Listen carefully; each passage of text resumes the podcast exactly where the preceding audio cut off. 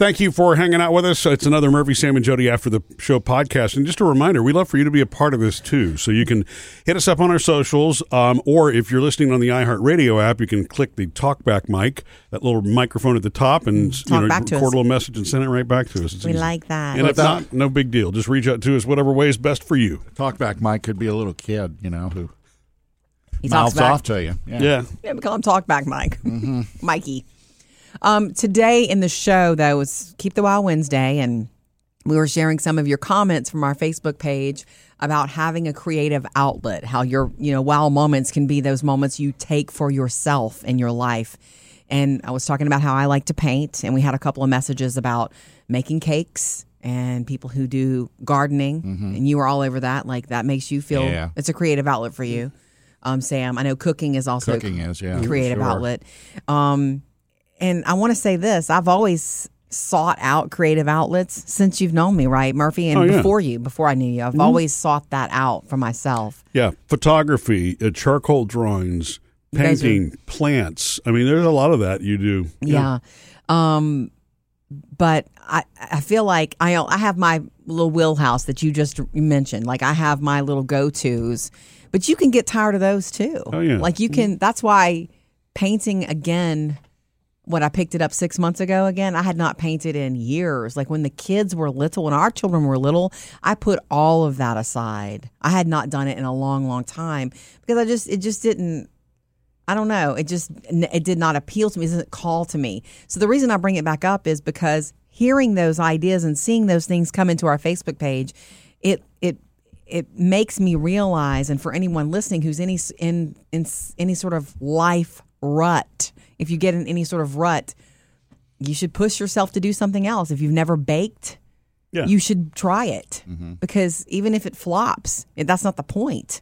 You know, it, it's do it. It's doing and, it. and you mean something that you would have wanted to do, but kind of kept yourself from doing just because. or anything creative that you've never tried. I think that you should also not let your whatever your creative things don't box yourself in. I don't need to box myself in with just painting. Mm-hmm. Is what I'm saying. What are you going to do next? I don't know. Whatever interests me, it needs to be, you know, creative. well, you know, the choices that you make are really good choices because they're expressive choices, for lack of a better term. Yeah. You know what I mean? You're not really, there's not a whole lot of mental power that's having to go into that. So it actually does wind up being therapeutic. That's my favorite thing about right. painting. And I'm going to tell you the true story about this, and we don't have to stay on painting.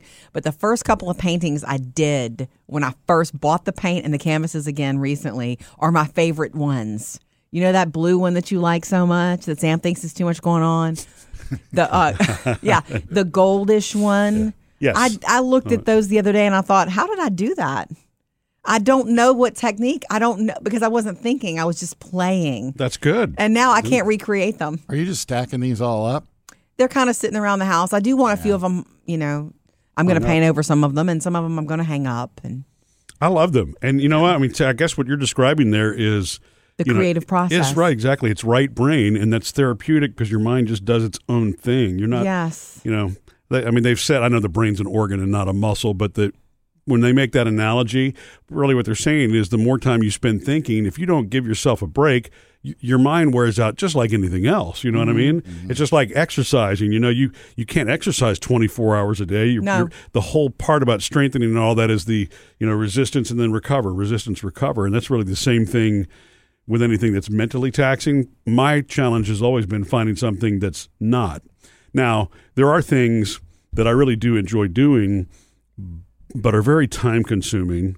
And I guess I just need to make your sure that creative outlets are. and I don't want to be Different. a perfectionist about it. So it probably means needs to be one piece at a time, sort of like um, you know one of the things that, I, that just history in general, but especially family history. And the running joke in our family is I'm the family historian because are. I've always been fascinated by the stories. Um, you know, as people keep passing on, if those stories aren't written somewhere, they've they've got to be Oh, yeah. documented somewhere. But specifically, uh, old reels of film, videotape, uh, you know, DVDs, anything that's been anything that's been uh, what's the word I'm looking for? Not just recorded, but you know, I don't. Stored. No, I just the you know when you're when you're capturing moments. What's that cataloged? Yes, exactly. I guess going through and you know going over those huge moments. And one of the things that I did find and I should play it here on one of the podcasts at some point. There were two cassette tapes that came from my grandmother's house that had been at my parents' house because you know they they kept, they pretty much kept all of that stuff. Anything that nobody else wanted from my grandmother's, my dad and my mom brought. And of course, now that my parents have passed on and we're You're that going- Anything person. that your brother and sister don't want, We you're get bringing it. over. It's true. So, um, but these two tapes, uh, one was labeled Christmas 1977. And so I was a kid, very young kid at that point, and um, they had recorded it because my aunt and my uncle were overseas. My uncle Guy worked for Brown and Root, and they were based in Tehran. Hmm. And this was in 1977, 78. They wound up being evacuated from the Say, country. not a good time to be there. Right. They mm-hmm. got evacuated in, in, in 78, but they had just moved. And in 77, my grandparents wanted to have wanted to be able to share a little bit of Christmas with them. And you know, they didn't have a camcorder or anything like that. So they just set up this cassette recorder and let it run. And uh, and so I, f- I found one tape which was really part two. I've I, it took me about three weeks. Jody can tell you. I found the other tape, and I've transferred them now and I've saved them, and I still need to go back and listen all the way through them.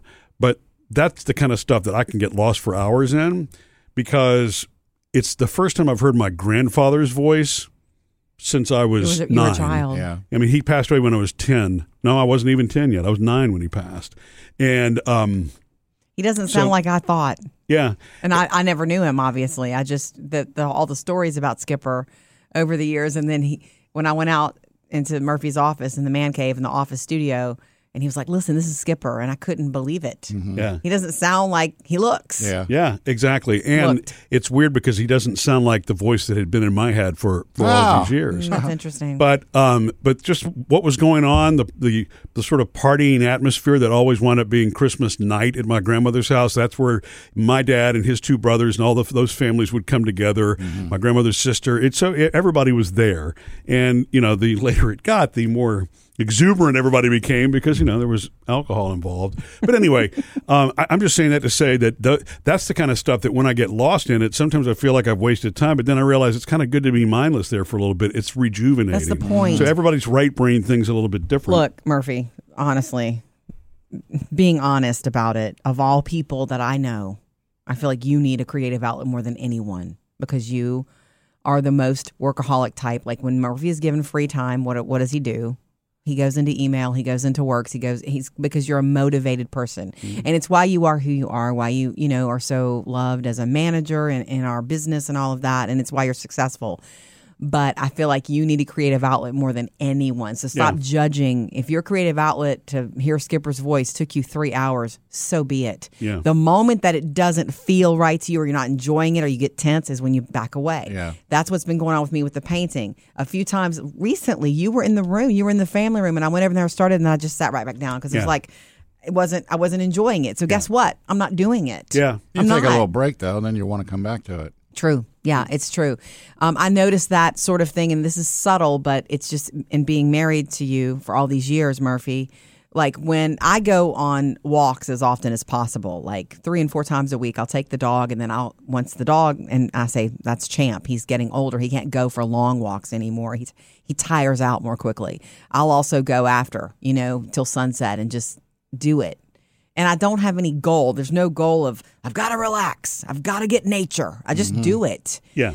And that's when it actually is the most beneficial when I'm not expecting anything from it.